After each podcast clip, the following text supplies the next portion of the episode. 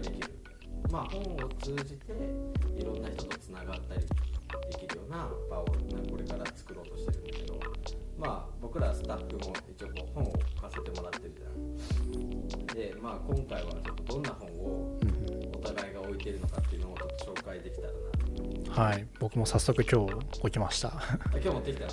今日予約持ってきて。はい。やりました。なんかね結構さ個性出るよねそうですね。もう4棚ぐらいしかまだスタッフあの。さんのの棚と岡山さんの棚岡山さんもやっぱ今研究してる大学院生大学院生だからその研究テーマに沿ったまあそのジャンルの方がね、ちょっとどんなジャンルかっていうのはなんか来てる。まあぜひっていうかまあ見るとあ岡山さんだなっていう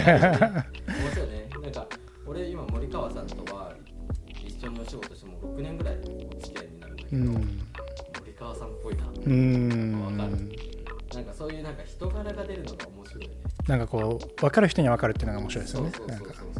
多分これからいろんな人が入ってきてさうん。あこの人なんか俺と相性いいかもとか、あうん。俺も読んだことあるえこっち読んだことないみたいなのとか結構出てきそうだよね、こうなんか実際本屋を本を使ったコミュニケーションって言われてもなんかあんま想像がしにくいなと思ってたんですけど実際こうできた棚とか見てみるとあこの本棚相性良さそうだなってなんか分かるというか、本棚に興味持ったらその人にも多分興味持てるなっていうのはなんかすごくあるなって思いましたね。まあ、なのでちょっと今日は2冊ずつそうですね用意していきました。堀上さんからどうぞ。ちゃいますか？2冊1冊じゃあご紹介お願いします。まあねえっ、と僕はなんかいわゆる本っていうよりかはちょっと雑誌に近いものうん。マガジンと割とこう大きい本屋さんで売られてるのかなわからないけど。雑誌にしても結構大きい本ですね。ちょっと大きいこっちの本からいきましょうか、これ50ミリっていううんうんうん。商白剛さんの。商店距離の50ミリかな。さすが。なんかやっぱカメラもやってる人はねピンってくるよね。うん。50ミリって言われると。でまあなんかサクッとさ、えー、と一応紹介すると50ミリってなんか人間の目とうん同じぐらい言われますよね。でいわゆるスマホのあのレンズって広角レンズがついてる。うん。でまあみんなそれに見慣れている要はネットの上がってる写真でももちろん一眼で上げてる人も多いけどやっぱうん。一番見慣れてるのってそういう広角レンズのうん。写真だったりするんだけど、SNS とかでよく見るのは。そうそうそう。だけどこの本はその50ミリっていうので撮った縛りが。だかなら人間の目と一番近いその視界で撮った写真の、まあ、写真集と高城剛さんの、まあ、文章が合わさっている、その旅の先々での本みたいな感じだからまあある種、うんうんうん自分も行ったかのような距離感の、まあ、視界の視点で見ることができるっていうすごい面白い、はいはい。そのコンセプト聞いた瞬間にあもうこれ買おうなるほど。う、そういう縛りがあるとね確かになんか面白そうだなと思いますねなんか 僕もちょっと50ミリじゃなくて例えば85ミリ縛りの雑誌とか買うなとかうん。あるんだと思いますねなんか。しかもさカメラマンっていうか写真やってる人ってさ好きなさあの小手小手っていうか。あ言いますねなんかちなみに僕は85ミリなんですけど。はいはいはい。僕は135ミリとかが好きですね。結構望遠でグッるとグいった感じのでポートレートとか撮るのすごく楽しいなと思ってて。動画としてはそんな使えないんですけど。写真として撮るんだったらすごく好きだなと思います135好きな人本当にね。いや多いですね。ポートレート好きな人は多いですね。僕もね135よく使うんだけどなんかそれ以上にやっぱ85の被写被写体との距離感が好き、なんかその遠くもないですもんね。そうそうそうそう。寄ってはいますけどちょうどいい距離感で喋れるのが。うん。135は確かに遠いんですよ。ガッて寄ってさ、はい。その望遠ならではのさボケ感とちょっと圧縮効果の背景がグッと詰まってる感じはや表現的にすごい好きですね。ちょっとカメラトークは行き過ぎるとあれなんですけど。だけどこの50ミリはどっちかというと目に近いっていうのもあるからなんかまあえっ、と、うんある種寄りもできるしなんか引きの絵も風景の絵とかもあったりとかしてそしてこれ雑誌のさレイアウトは誰がやってるのかわかんない。なんか紙の質感もなんか良さそうですよね。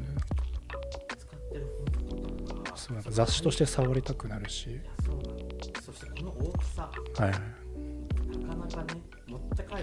大変だったら傷つけたくないし折りたくもう折れないですけどさなんかそういうのもあって。でまあそういういろんな世界中の日本だけじゃなくいろんなところのうん。紹介されてる。確かに世界中の写真が載ってますもんね。ちょっと YouTube で流せないようなカットとかも。過激なお気に入りのページとかってあります？聞いちゃう。ちょっと長くなっちゃうけどまあじゃあちょっと見せておくとまあ 1, ページ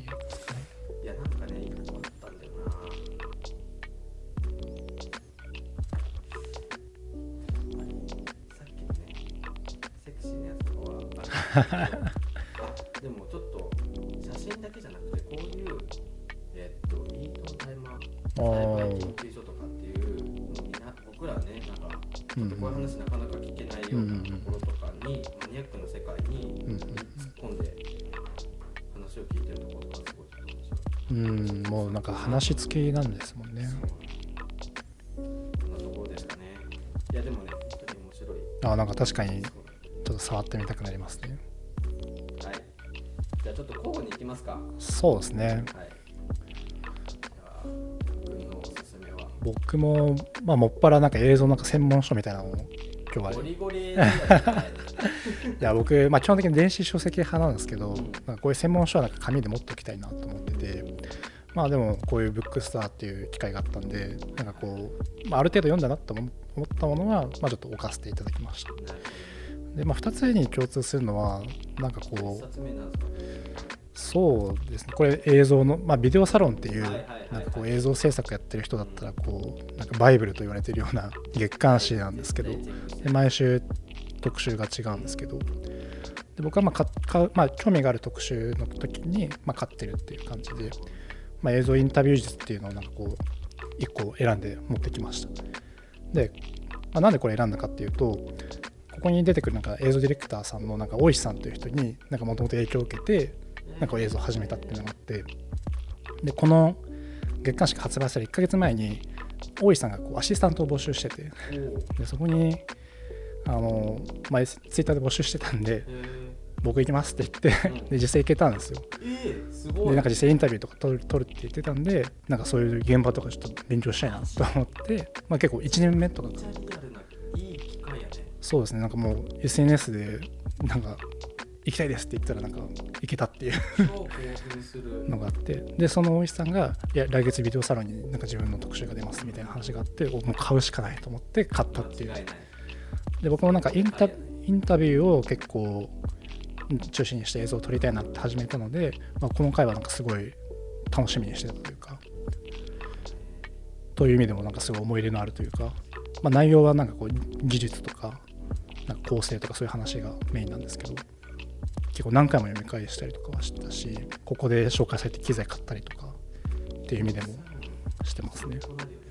そうですね。なんか雑誌のいいところってなんかこう自分がなんか求めていなかった情報まで新たにこう得られるというかなんかネットってなんかこううん。自分が検索したいことしか出てこないんですけど雑誌ってなんか読んでるとあこういう機材もあるんだとかこういうなんかインタビューの仕方もあるんだみたいな話があったりとかしてなんか雑誌ってなんかすごくいいなって、まあ、普段買わないんですけどいいなと思ったっていう。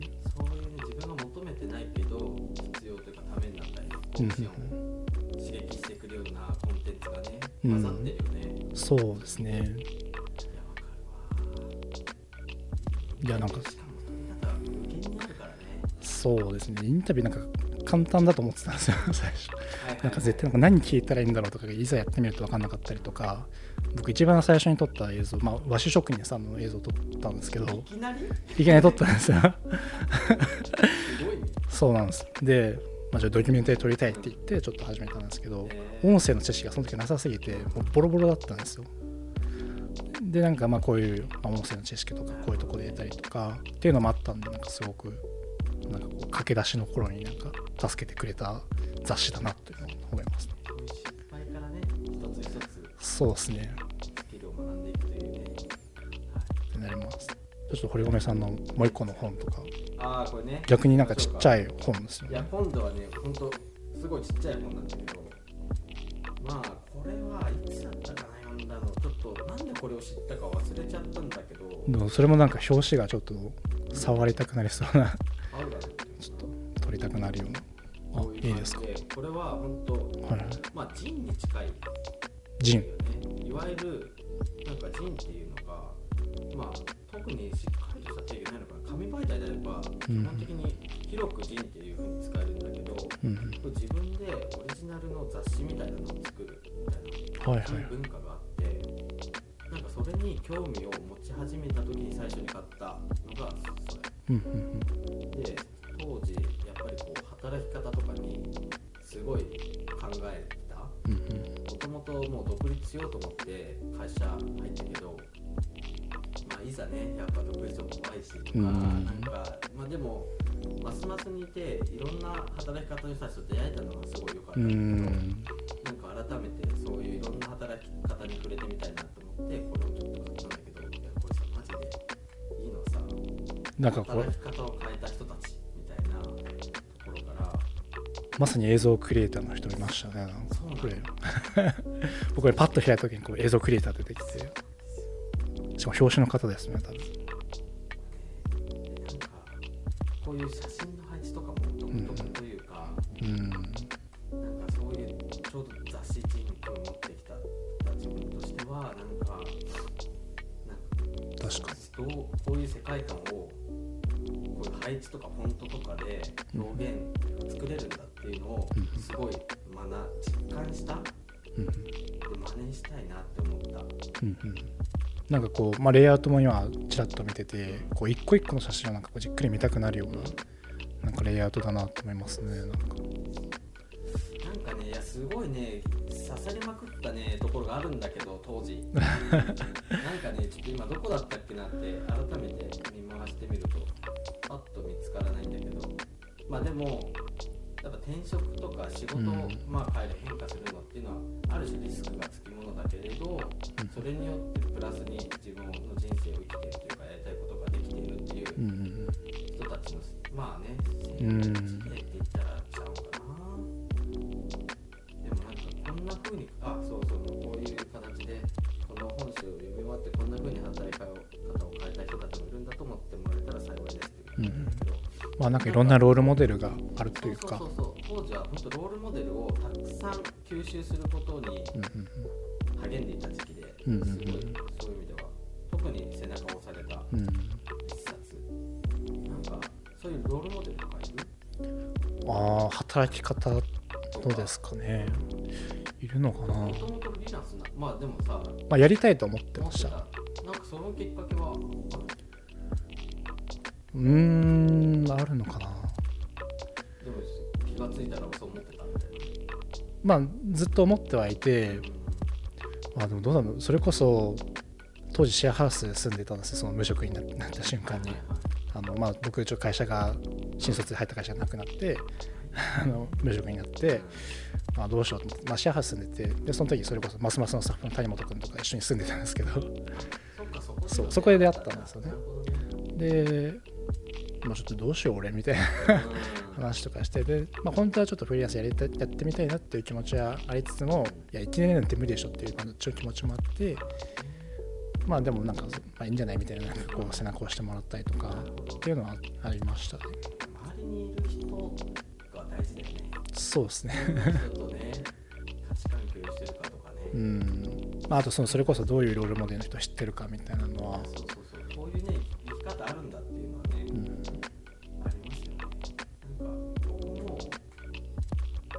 父親は会社員だけどはいはい。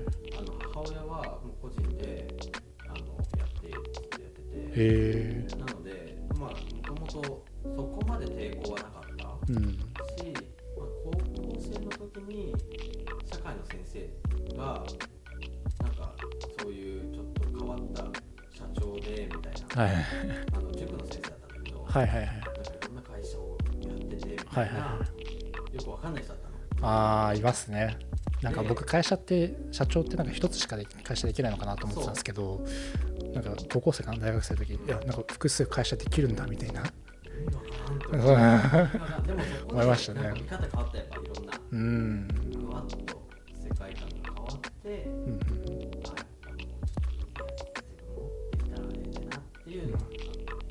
でもまさしくこう働き方ちょっと変えてみたいなと思ってる人にこそぜひ読んでもらいたいような。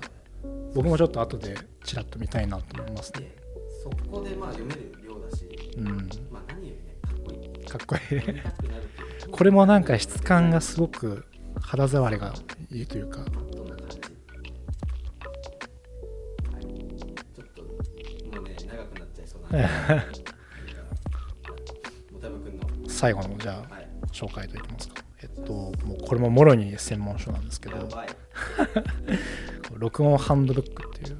めちゃめちゃ大事。本で。まあちょっと基本の方向けみたいな感じで、まあ、これ買ったのは34ヶ月前ぐらいかな。結構最近ではあるんですけど、まあ、これもちょっと買ったエピソードがあってあの、まあ、それからますますで入居されてる、まあ、北村さんっていうはい。あの、まあ、クリエイティブディレクターの仕事をされてる方がいるんですけど、まあ、その方とちょっとお仕事一緒にさせてもらった時にうん最近この本買っていやこれめちゃくちゃいいから読んだ方がいいよって言われてそれで買ったっていう。僕ますますスタッフ入る前だったんですけど。北村さんと一緒に仕事をしてた時にへちょっとこの録音ハンドブックもうマジでいいから読んだ方がいいよって言われてでこれ機材のことしか書いてないんですよ本当に。こういうシーンだとこういう機材の使い方した方がいいとかこういう種類の違いがあるよみたいなでこうマイクって実はピントってあるんだよみたいなの結構基本的な話からあ意外と知らなかったなみたいなことあって。自然にね音って取れてるのかと思ったらさそうですね。マイクの性能もあればさやっぱ環境にもよるし、うん。その人の喋り方とかにもってくるし、全然変わるよね。音って難しいじゃないですか。それってさ専門職だよね。そうですねまあこの今使ってるマイクさえこう離れたりとかするとなんか全然ピント合わなくなっちゃうみたいなのがあったりとかあそうだったんだってなんか知らないことばっかりでこれは本当になんか読んでてよかったし、まあ、そもそもこう紹介おすすめされて買ったっていうのもちょっと自分の中ではなんか思い入れがある本だなと思っています。なんか紹介されてすぐ買うのっていいよね。あいいですね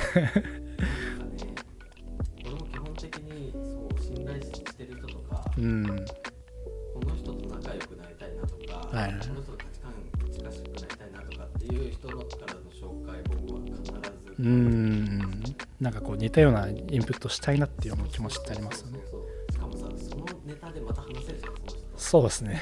買いましたよみたいな。あ僕ちょっと北村さんとはまだ話してないですね。そうですね。仲良しになれるしさ、うん。なんかそういうのが、まあ、ある種一通項が生まれるから、うんでお互いの感想とかで盛り上がるし、んいいよね。紹介されるしし合うというかね。そうですね。相手も嬉しいですよね多分。いや嬉しいよね。ぶっちゃけさ紹介した本読んでくれる人めっちゃ嬉しくない？まあなかなかいないんじゃないですか意外と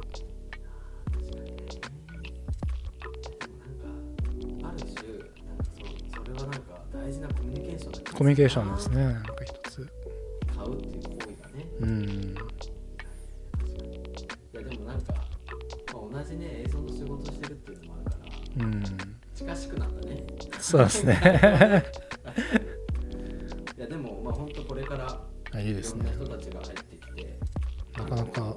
いろんな本を置いてくれるからうん。なんかちょっと興味ある本本棚の人とかちょっと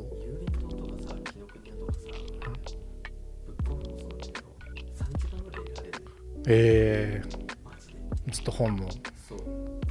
タイトルだけ見るとか。はいはい。っていうのでも3時間れるから、やばい多分まあ、面白いですね。こうなんかこうある種自分探しというか自分が何に興味持つのか分かるってなりますよね。ね。確かに確かに。あこのキーワードに反応するんだとかっていうのを客観的にまた知れる機会になってるね、まあ、一時期僕この本しかちょっと興味なかった時期ありましたけどね。まあそういう時期だっね。なんかそういう自分が今興味関心持ってるのは何かっていうのにうん気づくきっかけにもなる。し、うーん面白いねそうですね。多分またねおそらく1ヶ月後3ヶ月後半年後だったら、うん。まあ、紹介したい本とか話したい本も絶対変わってるし、まあ、僕もまた新たにちょっと増やしてるかもしれないので。ね今度小説とかもってこうか。そうですねありですよねこれを機にちょっと別の本を読んでみようっていう気持ちにもなりますよね。